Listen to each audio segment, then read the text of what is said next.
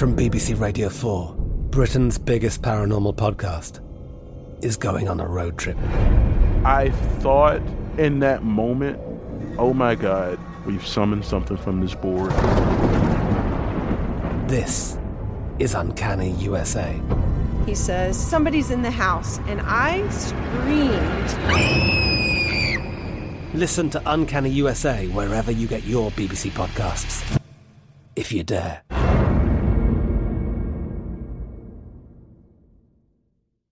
When you buy Kroger brand products, you feel like you're winning. That's because they offer proven quality at lower than low prices. In fact, we guarantee that you and your family will love how Kroger brand products taste, or you get your money back. So next time you're shopping for the family, look for delicious Kroger brand products because they'll make you all feel like you're winning. Shop now, in store, or online. Kroger, fresh for everyone.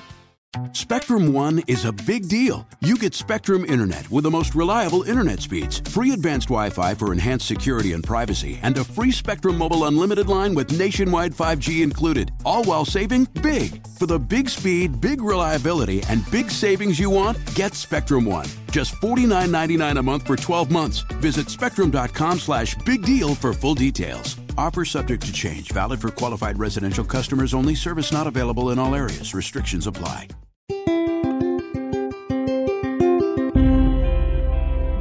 On this episode of Newt's World, in the October 31st edition of the National Review, my guest wrote an op ed entitled, On Healthcare, the GOP Needs a Supply Side Approach with Better Messengers. And his piece caught the attention of a member of our team, Joe DeSantis, who works with me on healthcare policy and reform. I've been working on the issue of healthcare for more than 30 years, and it's one of the most challenging public policy issues today. And I wanted to talk about the Inflation Reduction Act's impact on Medicare and drug development. So I'm really pleased to welcome my guest, Dr. Thomas Philipson. He is the Daniel Levin Professor of Public Policy Studies Emeritus at the University of Chicago, the Harris School of Public Policy, and directs the Becker Friedman Institute's program on foundational research in healthcare markets and policies within the Health Economics Initiative. He has served in several public sector positions, including as a member of the President's Council of Economic Advisors from 2017 to 2019, and as its chairman from 2019 to 2020.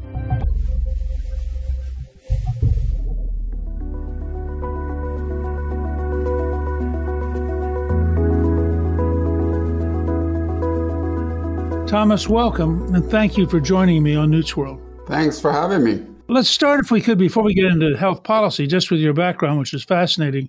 You were born and raised in Sweden and got your undergraduate degree in mathematics at Uppsala University. But then you came to the States and got your MA and PhD in economics from the Wharton School at the University of Pennsylvania. How big a transition was it coming from Sweden to Pennsylvania? Well, it was certainly eye opening. And I always say, you know, you learn more about your own country when you leave it than when you're staying in it because you saw the contrast, which was quite remarkable at the time. And I came in during a period when Reagan was president. So you saw a lot of different approaches than I've seen in Sweden. I was fairly new and being sort of buried in mathematics textbooks as a youngster. I didn't pay so much attention to politics. But then when I started to study economics, my awareness kind of became more solid of the differences. So, I mean, you've had an interesting sort of back and forth between, on the one hand, academic work, and another, actually being in government, and then also being active as advisor to politicians and being involved. It's sort of like three different worlds that you blend together do you learn things in one of them that you then carry over to the other? Yeah, absolutely. There's actually a fourth pillar, which is also very important as a complementary pillar. I co-founded a company that grew quite quickly and from 2005 that we sold in 2015.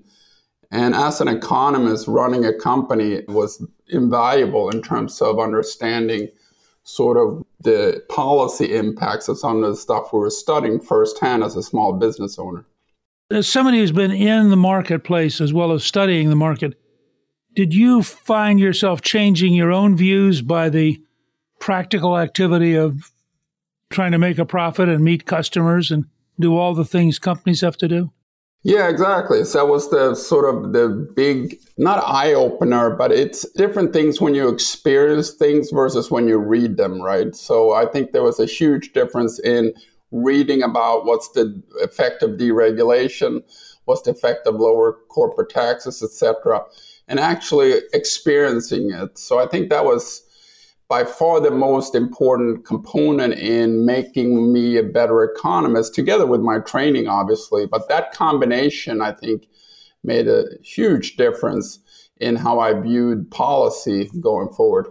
And how does that experience of growing a company affect the way you think about healthcare? I mean, in terms of healthcare, was we actually served a lot of Fortune 500 healthcare companies. It was a business to business where we provided health economic analysis for many companies, including payers, including public payers, governments, biotech companies, pharma companies, and hospitals, etc.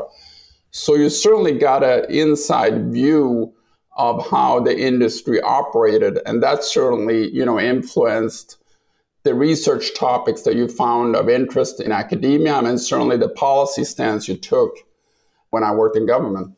Your article, I thought, made really some very powerful points. And I want to start with a point you make that the Democrats have a pretty consistent lead, have all have had for years a lead on the health issue. And in October 22, they had about a 15% lead over congressional Republicans over who do you trust on health care. Why do you think Democrats have sustained that consistent advantage, even though their solutions don't seem to work? I think there's bipartisan support for that. When the poor are in need in healthcare, we need to have a safety net to take care of poor patients. I think pretty much everyone agrees on that on both sides of the aisle. The question is then, why do we need these universal programs such as Medicare, etc.? And why do we need so much government involvement in, in providing that help to the poor?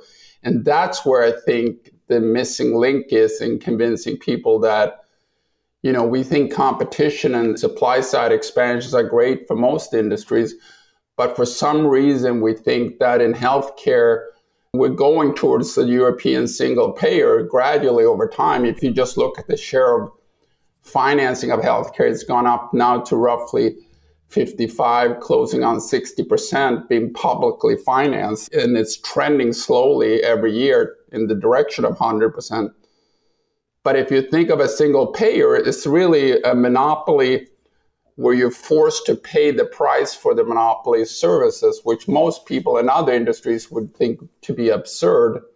But for some reason, when you force people to pay taxes instead of having volunteer premiums to competing firms, having mandatory taxes to a monopoly government plan, people tend to think that's a good idea for some reason. And that's where I think the missing link is. I think Republicans are viewed as not as compassionate because it gets confused that if you're disagreeing with these public health care programs, you're disagreeing with taking care of frail people, which I don't think is the disagreement. It's the disagreement on how you do it. I get the Daily Mail every day from London. And the National Health Service, which has been, I guess, the most widely recognized government monopoly health delivery system in the world, is just disintegrating. I mean, it's falling apart. People are dying. The current conservative government seems to have no answers. The Labour Party is beginning to offer some timid answers. But I would have thought that anybody who watched the decay of the British National Health Service would think maybe that's not a very good direction for us to go in.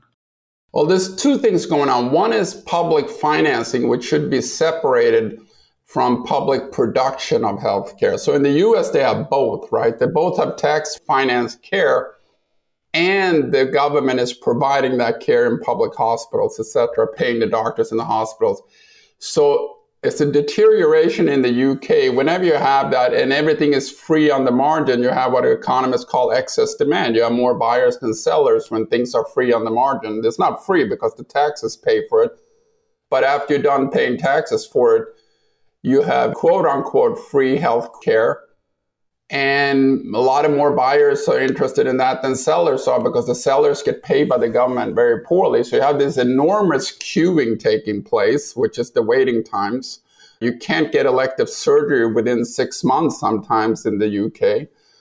And you have a deterioration of care because of a lot of good doctors figure out that they can earn more, particularly in the US, for their skills than the government is paying them in the UK. So I think, you know, low supply, excess demand because of the distorted pricing has led to sort of a crisis currently, particularly with the strikes they're going through with the nurses, et cetera, in the UK currently. If that's not the option for our future, how would you expand on that idea and what would a supply side healthcare approach look like? Well, it turns out a lot of issues. We have very costly care in the US. Some of it is because we have higher quality, right? So, if you, for example, look at, we've done a lot of that work. If you look at a cancer diagnosis and pick a patient in a given stage of a cancer, let's say breast cancer stage three, they live a lot longer in the US than other countries because we have higher quality care, essentially. So, some of the higher prices we see in the US is just higher quality. But some of it is also because the government gets in the way of the supply side by basically, with well intended regulations and legislation, they're basically blocking competition. So, my favorite example, if you look at LASIK, you know, eye surgery or cosmetic surgery, you have constantly declining real prices over time because those are working, those are medical care markets working like a normal market, essentially without insurance and you have competition, you have advertising, you have everything that a normal market have, and you have declining real prices, quality adjusted real prices going down as opposed to the rest of healthcare where it's going up. So that's an example where the government is not standing in the way of the supply in some sense. But if you look at much of, you know, doctors and hospitals and drugs, etc., the government many times restricts supply. And that's what I mean by a supply side approach that we should focus on how to expand supply. Why? Because that gets lower prices, which we all want. And then by consequence, you get higher access to a lot of people who can't afford care. For doctors, I give you an example doctors, 10% of, of medical school applicants actually get in. Imagine if we increase that percentage, an AMA loosen up its union essentially, how much more doctor competition we will get. So doctor salaries are about 25% of healthcare spending. Then you go to hospitals, which is 35% of healthcare spending roughly.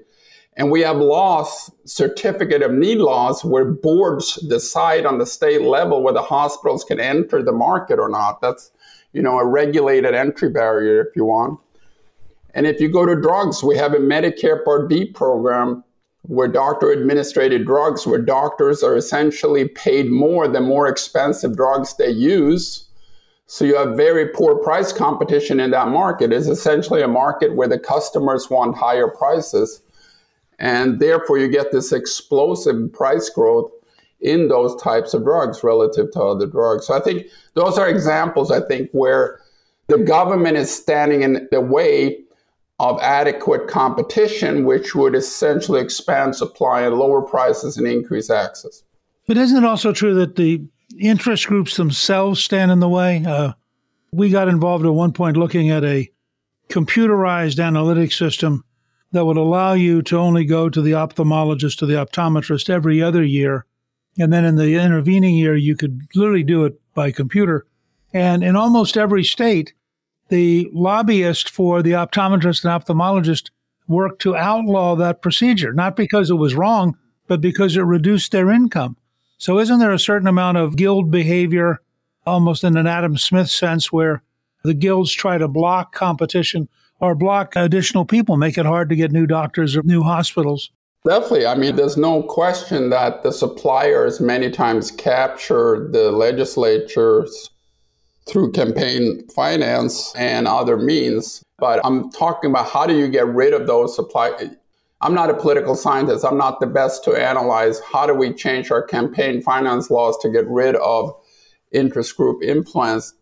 I think certain amount of influence by interest groups is very healthy because they know more about their industry so that many crazy sort of attempts of regulating industries gets fought off that way. On the other hand, some protective measures, collusive measures, etc., are also in the interest of these interest groups. And that's kind of the negative side of having an industry, which many times I think is very helpful in informing legislatures, which are by definition generalists and need specialized knowledge. Where we need to go is to a level of competition and a level of fluidity, which is very threatening to a lot of these bureaucracies. Many of the hospitals and many of the insurance companies are as bureaucratic as the government. It's true that once you're an incumbent in an industry that's protected by government barriers to competition, you want to keep the status quo, that's for sure. So there's an interest in the industry in keeping those government barriers up in some sense. I mean, FDA is even like that because you're keeping out some competition by other things that would potentially sell. FDA has a similar feature because once you get approved by FDA, it's great news. It's very hard to get approved by FDA. It takes 10 years and 90% failure rate. We'll talk a little bit about that in terms of the IRA, the Inflation Reduction Act. But it's also a very good protector against competition because they're constantly telling competing alternatives that they can't market their drugs, essentially. A lot of agencies have that feature that, in the name of regulation or regulating something that's good, in this case, safety and efficacy of drugs, they at the same time provide enormous entry barrier into the industry.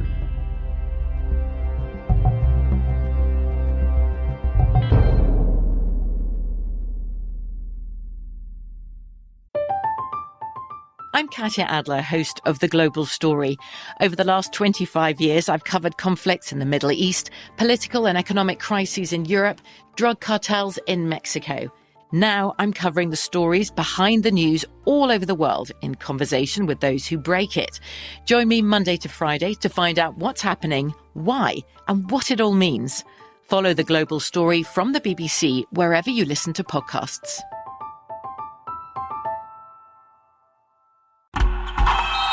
Oh, such a clutch pickup, Dave. I know, right? I was worried we'd bring back the same team. Oh, no, I meant those blackout motorized shades. MVP of the room. Blinds.com made it crazy affordable to replace our old blinds. Hard to install? No, it's easy. Even you could do it. Nice. I installed these and then got some for my mom, too. What, you fly across the country to do the install? Nope. Blinds.com can do it all. All she had to do was pick what she wanted. She talked to a design consultant for free and scheduled a professional measure and install. Look at you, Hall of Fame son. Oh, I just picked the winning team. They're the number one online retailer of custom window coverings in the world. Oh, Blinds.com is the GOAT. The GOAT! He shoots! He scores! Go to Blinds.com for up to 45% off and a 100% satisfaction guarantee. Go right now for up to 45% off at Blinds.com. Blinds.com. Rules and restrictions may apply. Hello, it is Ryan, and we could all use an extra bright spot in our day, couldn't we? Just to make up for things like sitting in traffic, doing the dishes, counting your steps, you know, all the mundane stuff. That is why I'm such a big fan of Chumba Casino. Chumba Casino has all your favorite social casino style games that you can play for free anytime, anywhere with daily bonuses. That should brighten your day a little. Actually, a lot. So sign up now at chumbacasino.com. That's ChumbaCasino.com. No purchase necessary. VGW. Void were prohibited by law. See terms and conditions. 18 plus.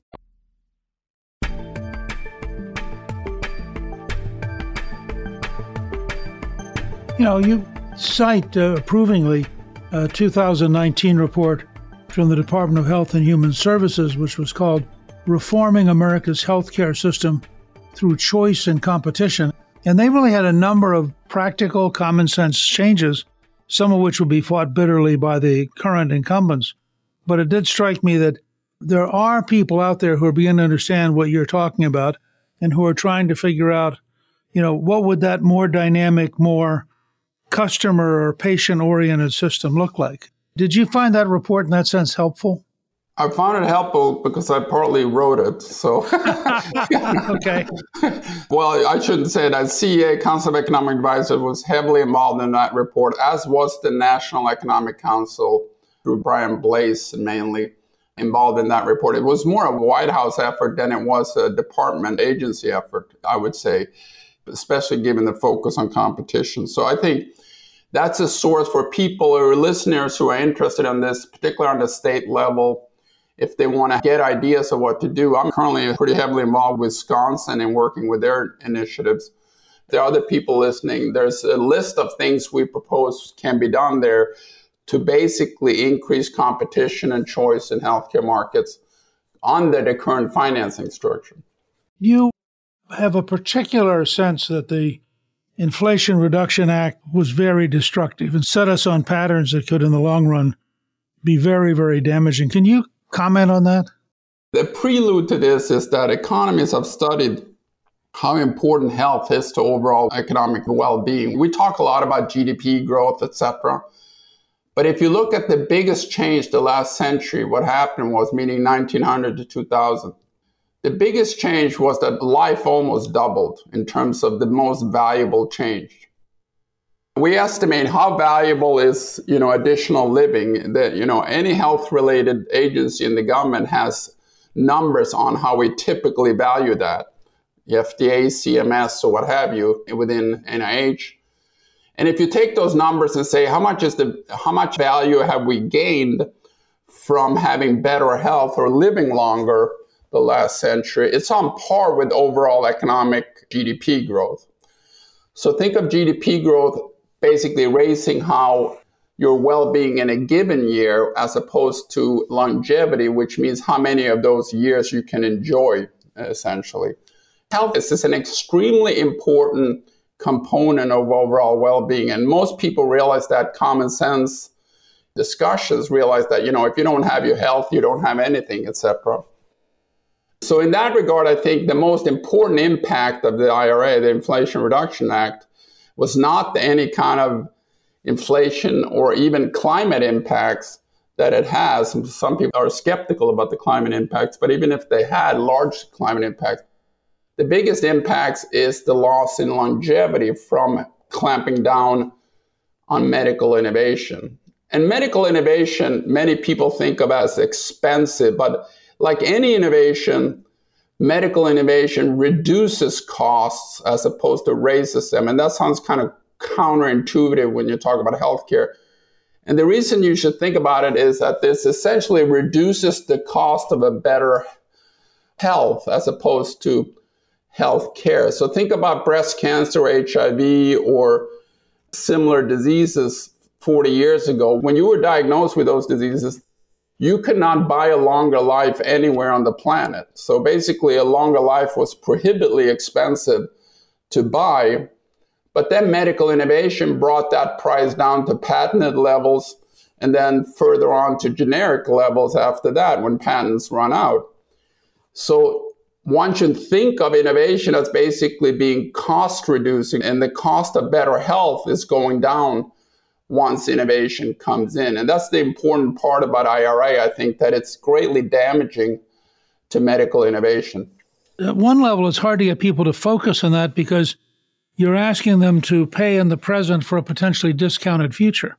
Well, I mean, the HIV patient who's diagnosed or the breast cancer patient who's diagnosed fully understand that the current cost will pay off in terms of longer living. But as a government, that's a little different trade off. And I think on the patient level, I think people are comfortable in healthcare investments in realizing that it will be a future payoff in better health. I think that kind of comes naturally to people. You did an issue brief about this called The Impact of HR 576 on Biopharmaceutical Innovation and Patient Health. You really believe that more people will die because we will have slowed down the production of new drugs. There's sort of a quantifiable expectation that's actually pretty staggering in terms of the number of people who may die because of that. Walk through with us how you think like this.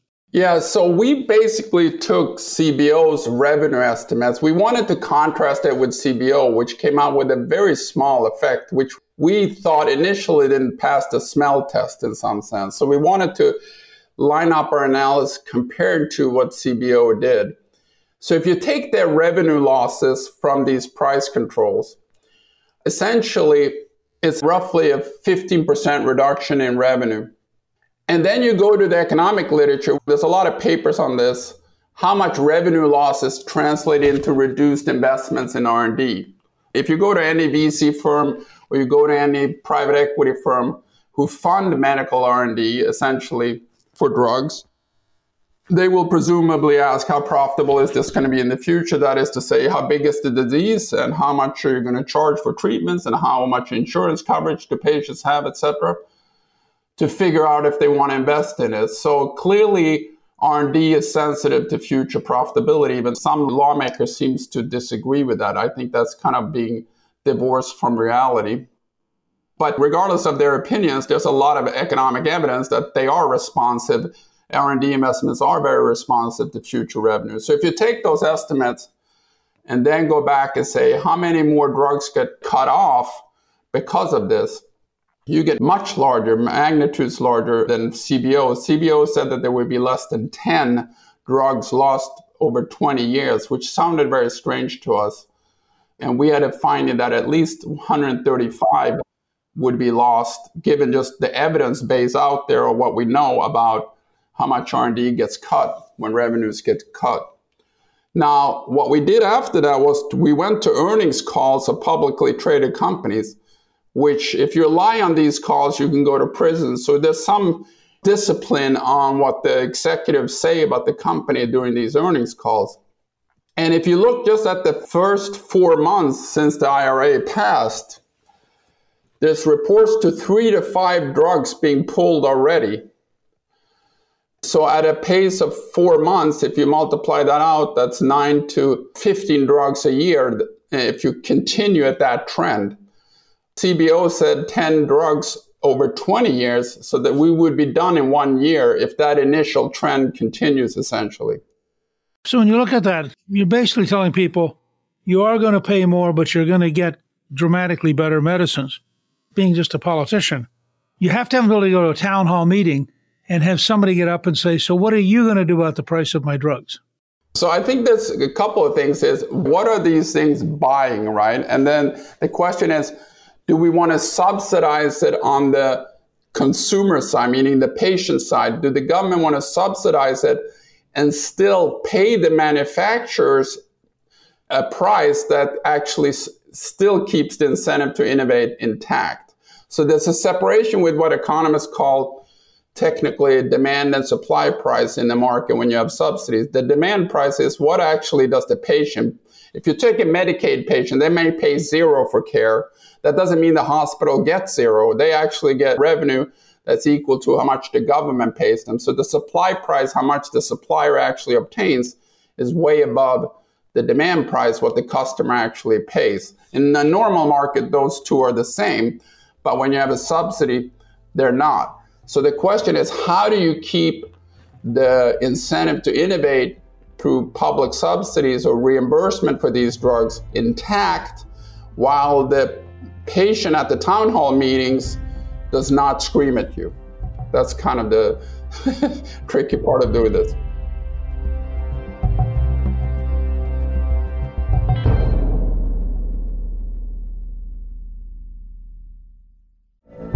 From BBC Radio 4, Britain's biggest paranormal podcast is going on a road trip. I thought in that moment, oh my God, we've summoned something from this board. This is Uncanny USA.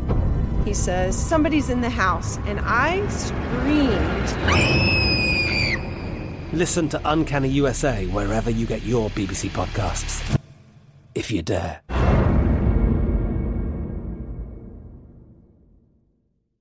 Guys, it is Ryan. I'm not sure if you know this about me, but I'm a bit of a fun fanatic when I can. I like to work, but I like fun too. It's a thing. And now the truth is out there. I can tell you about my favorite place to have fun Chumba Casino. They have hundreds of social casino style games to choose from, with new games released each week. You can play for free anytime, anywhere and each day brings a new chance to collect daily bonuses. So join me in the fun. Sign up now at ChumbaCasino.com. No purchase necessary. VGW Group. Void were prohibited by law. See terms and conditions. 18 plus. We are the voice of NASCAR. The green flag is in the air, and we are underway. The great American race. The Motor Racing Network.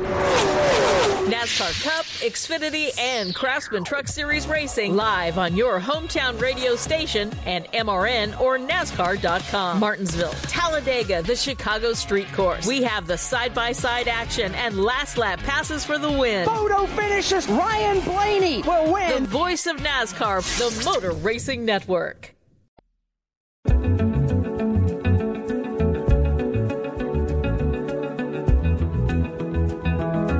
So, in the long run, if you could wave a magic wand, what would the Philipson model of health be 10 or 15 or 20 years from now? Well, it would be a lot more means tested, right? So, I mean, if anything, it would be Medicaid for all as opposed to Medicare for all, put it that way. I think voters want to see, and therefore representatives should push, that we do take care of the poor. The question how you do it, we can argue about what's the most efficient way of doing that.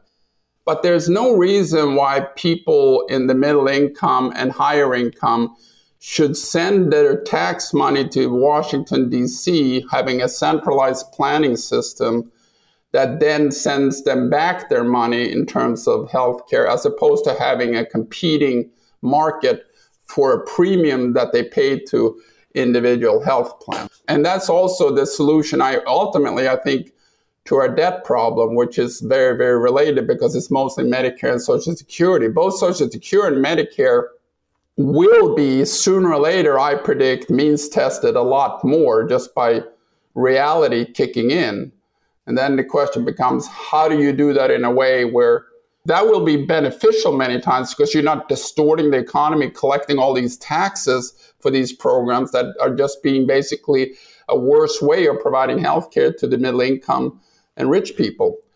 And the question becomes how do you do that without having too much of a two tier system, which people kind of object to? I once had a discussion with Al Gore when we were negotiating a balanced budget, and we spent days and days and days in a room locked together talking. And I said, So let me get this straight. You would like to cap Medicare on the theory that if everybody could only buy a Chevrolet, the rich people would force Chevrolets to be really good. And so if you can coerce everybody into the same health system, your theory is that wealthy people will then insist the system be good. It was an interesting conversation, and that was his position. But there is a real resistance, much more in health than any other topic, to the idea that a price differential leads to a outcome differential. Because people really want this sense of it's my cousin or my daughter or whatever, and they have a serious illness, I want them to get the best care. Period. And I don't think we have figured out how you structure that into a capitalist system.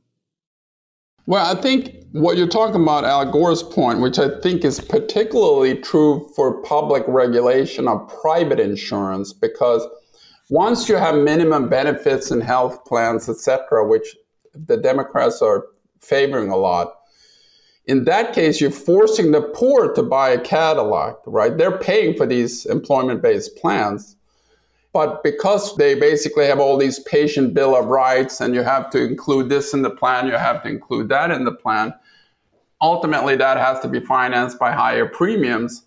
And you're forcing people to buy a Cadillac as opposed to having a Honda, whatever you want to call it, plan that has lower quality at a lower price. And I think that's particularly dangerous once you start regulating private insurance that way, because then you're basically pricing out the poor out of the market, which we have seen a lot in the US, where plans are demanded to cover certain things, and then we worry why we have so much on insurance. Well, as I understand it, one of the big downsides of the way they designed Obamacare is that the least expensive plans also have the highest deductibles so you actually minimize preventive health and you minimize people taking care of themselves. I mean, economists have long recognized that there's a trade off between providing insurance and having good incentives, right? So if you're fully insured, you basically don't have the right incentives. But if you have no insurance, so, you know, then that's like the LASIK and plastic surgery. You have good incentives, but once you get hit by something, you take an enormous financial hit. So you have no insurance. So that trade off is kind of a balance. And what the deductibles do is trying to balance that. Let's get some better incentives in place for people to shop around under the deductible while still having catastrophic covers so that we don't face you with too much financial risk were you to actually have a serious disease or cancer or a traffic accident or what have you. So I think that trade off has long been recognized, but it's the second best world you live in. You can't have both at the same time. You can't have full insurance and a lot of price shopping and at the same time have good incentives. Have you looked much at the role of PBMs in the health system and how they've evolved? yeah, I mean, to me, the PBM is a mechanism for buyers to counter the monopoly power of the drug companies who have a patent. And you want a big buyer group that therefore can argue down. You want more monopsony power, if you want, on the demand side, meaning the buyers get together in a purchasing organization where they have negotiation for everyone through the PBMs. They do a lot of administration, etc. But the way they get used by plans is because they can buy drugs at lower prices than the individual plans that are using them can do on their own. So, from your standpoint, these series of very, very large intermediating systems seem to be almost inevitable. Well, as a consequence to being forced with a patent monopoly that could charge anything for you to live longer, right? So it's very in what economists call inelastic demand. It's very price insensitive demand. Once you're sick, you're willing to spend pretty much anything to get better. And in that situation, you can get very, very high monopoly prices because there's no disincentive from raising prices if customers don't disappear. So I think a natural response to that has been the PBMs or the large buyers, as I think of them, to kind of counter that monopoly power on the other side. Which makes, in a sense, the whole concept of price transparency almost impossible to implement because there's so many different layers of deals and structures and givebacks. I disagree a little bit that there's lack of transparency. The people who are paying have transparency, meaning health insurance plans, etc., who pay hospitals and doctors and drug companies have full transparency over how much they're paying the customer shopping around does not have full transparency on its co-pays, etc., for a particular service or a particular drug that they're going to buy. But they're a very small share, 10% of overall spending roughly comes from co-pays. So the real payer is the plan, and there's full transparency of the plan, how much different doctors, hospitals, etc., charge. And that transparency is really what matters for the transaction. So, if you were trying to develop an approach to where we are now after the Inflation Reduction Act and the new Congress start having hearings about the number of companies that are simply not going to develop drugs for the United States anymore, which you sort of outline, which is really pretty staggering. Politically, how do you then back off from the controls in order to incentivize the innovation? You want to incentivize the innovation by the value that you bring to market. We have done, and other people have done as well, studies of if you take the health gains generated from a drug and say, how much is that worth using standard metrics of how much health is worth to people? And then you ask, what fraction of that value is captured as profits by the drug innovator? It's around 10% only. So 90% of the value they generate does not get captured as profit to the innovator. And if you think that's a bad world in some sense, I think people don't understand that, that there's an enormous amount of health generated which is not captured in pharmaceutical prices. But even if you think that that's the world we live in, that those prices are too high, it's a separation again between how much do we reward innovation versus what does the customer see as a copay, which is really where the political fire starts. If you look at drugs, for example, they cost them a lot less than ICUs, but no one is yelling at intensive care units that they're too expensive because they don't see any copays from intensive care units.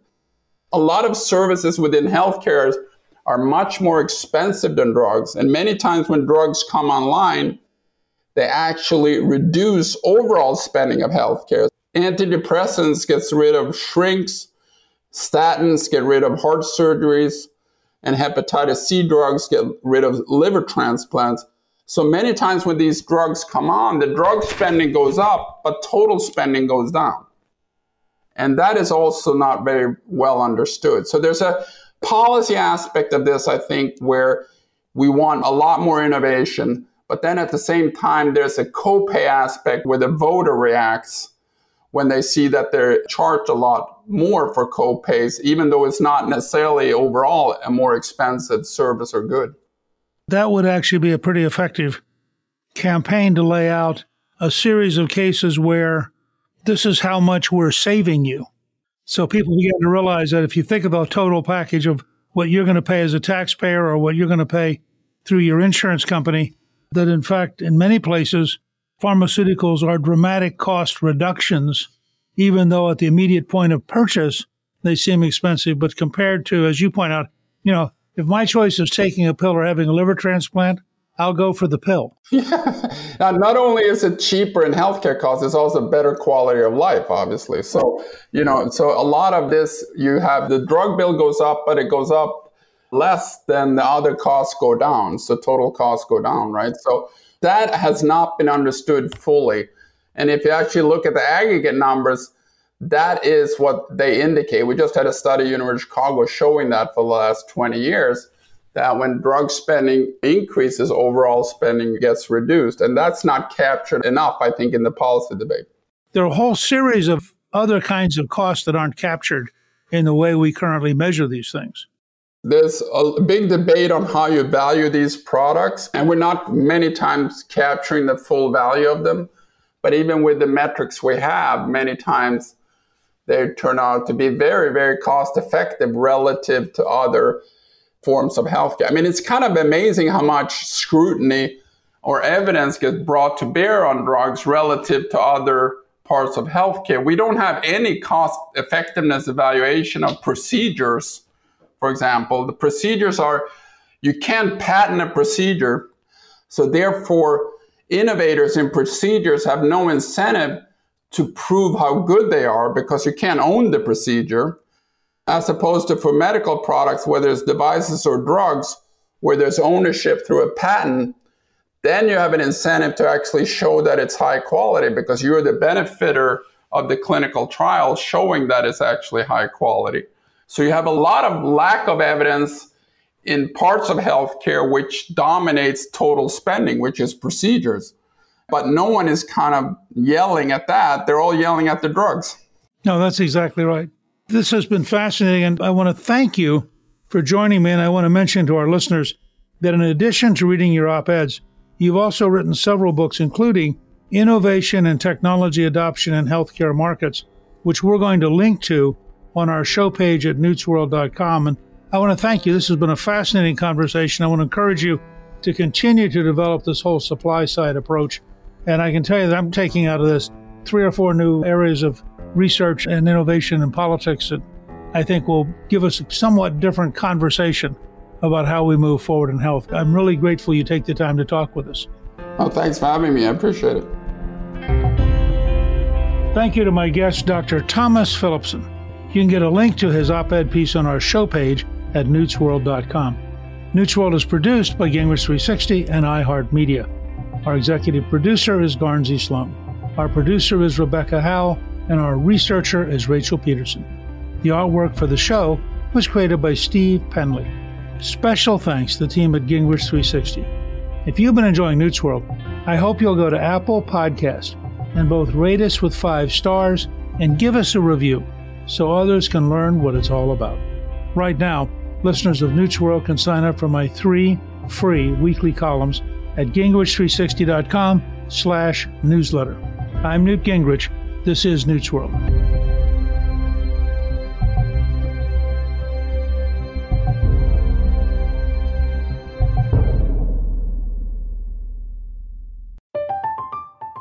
I'm Katya Adler, host of The Global Story. Over the last 25 years, I've covered conflicts in the Middle East, political and economic crises in Europe, drug cartels in Mexico. Now I'm covering the stories behind the news all over the world in conversation with those who break it. Join me Monday to Friday to find out what's happening, why, and what it all means. Follow the global story from the BBC wherever you listen to podcasts.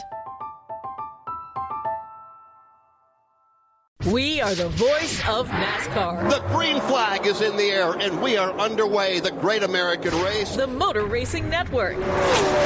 NASCAR Cup, Xfinity, and Craftsman Truck Series Racing live on your hometown radio station and MRN or NASCAR.com. Martinsville, Talladega, the Chicago Street Course. We have the side by side action and last lap passes for the win. Photo finishes. Ryan Blaney will win. The voice of NASCAR, the Motor Racing Network work. Xumo Play is your destination for endless entertainment. With a diverse lineup of 350 plus live channels, movies, and full TV series, you'll easily find something to watch right away. And the best part? It's all free. Love music? Get lost in the 90s with iHeart 90s, dance away with hip hop beats, and more on the iHeartRadio music channels. No logins, no signups, no accounts, no hassle. So what are you waiting for? Start streaming at play.xumo.com or download from the app and Google Play stores today. All you can stream with Xumo Play. Xfinity has free premium networks for everyone this month, no matter what kind of entertainment you love. Addicted to true crime? Catch killer cases and more spine-tingling shows on A&E Crime Central. Crave adventure? Explore Asian action movies on Hi-YAH. Searching for something extreme? Check out skating, snowboarding, and more on Fuel TV Plus, the global home of action sports. And find crowd-pleasing bops on iHeartRadio's Hit Nation playlist. There's new free shows and movies to love every week. Say free this week in your Xfinity voice remote. For the ones who work hard to ensure their crew can always go the extra mile, and the ones who get in early so everyone can go home on time, there's Grainger, offering professional grade supplies backed by product experts so you can quickly and easily find what you need. Plus, you can count on access to a committed team ready to go the extra mile for you. Call, clickgrainger.com, or just stop by. Grainger, for the ones who get it done.